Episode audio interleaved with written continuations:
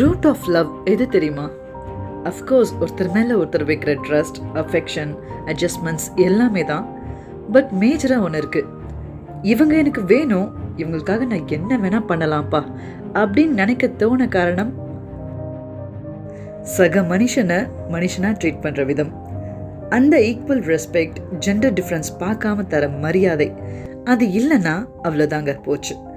என்ன நீங்கள் அவங்களுக்கு செஞ்சாலும் வேஸ்ட் டைம் பீயிங்க்கு வேணால் அது நல்லாயிருக்கும் ஸோ அப்புறம் அந்த ரிலேஷன்ஷிப்ஸ்லாம் பார்த்தீங்கன்னா கரும்புலேருந்து பிழிஞ்ச சக்கை மாதிரி மண்ணு மாதிரி தான் ஆகிடும்.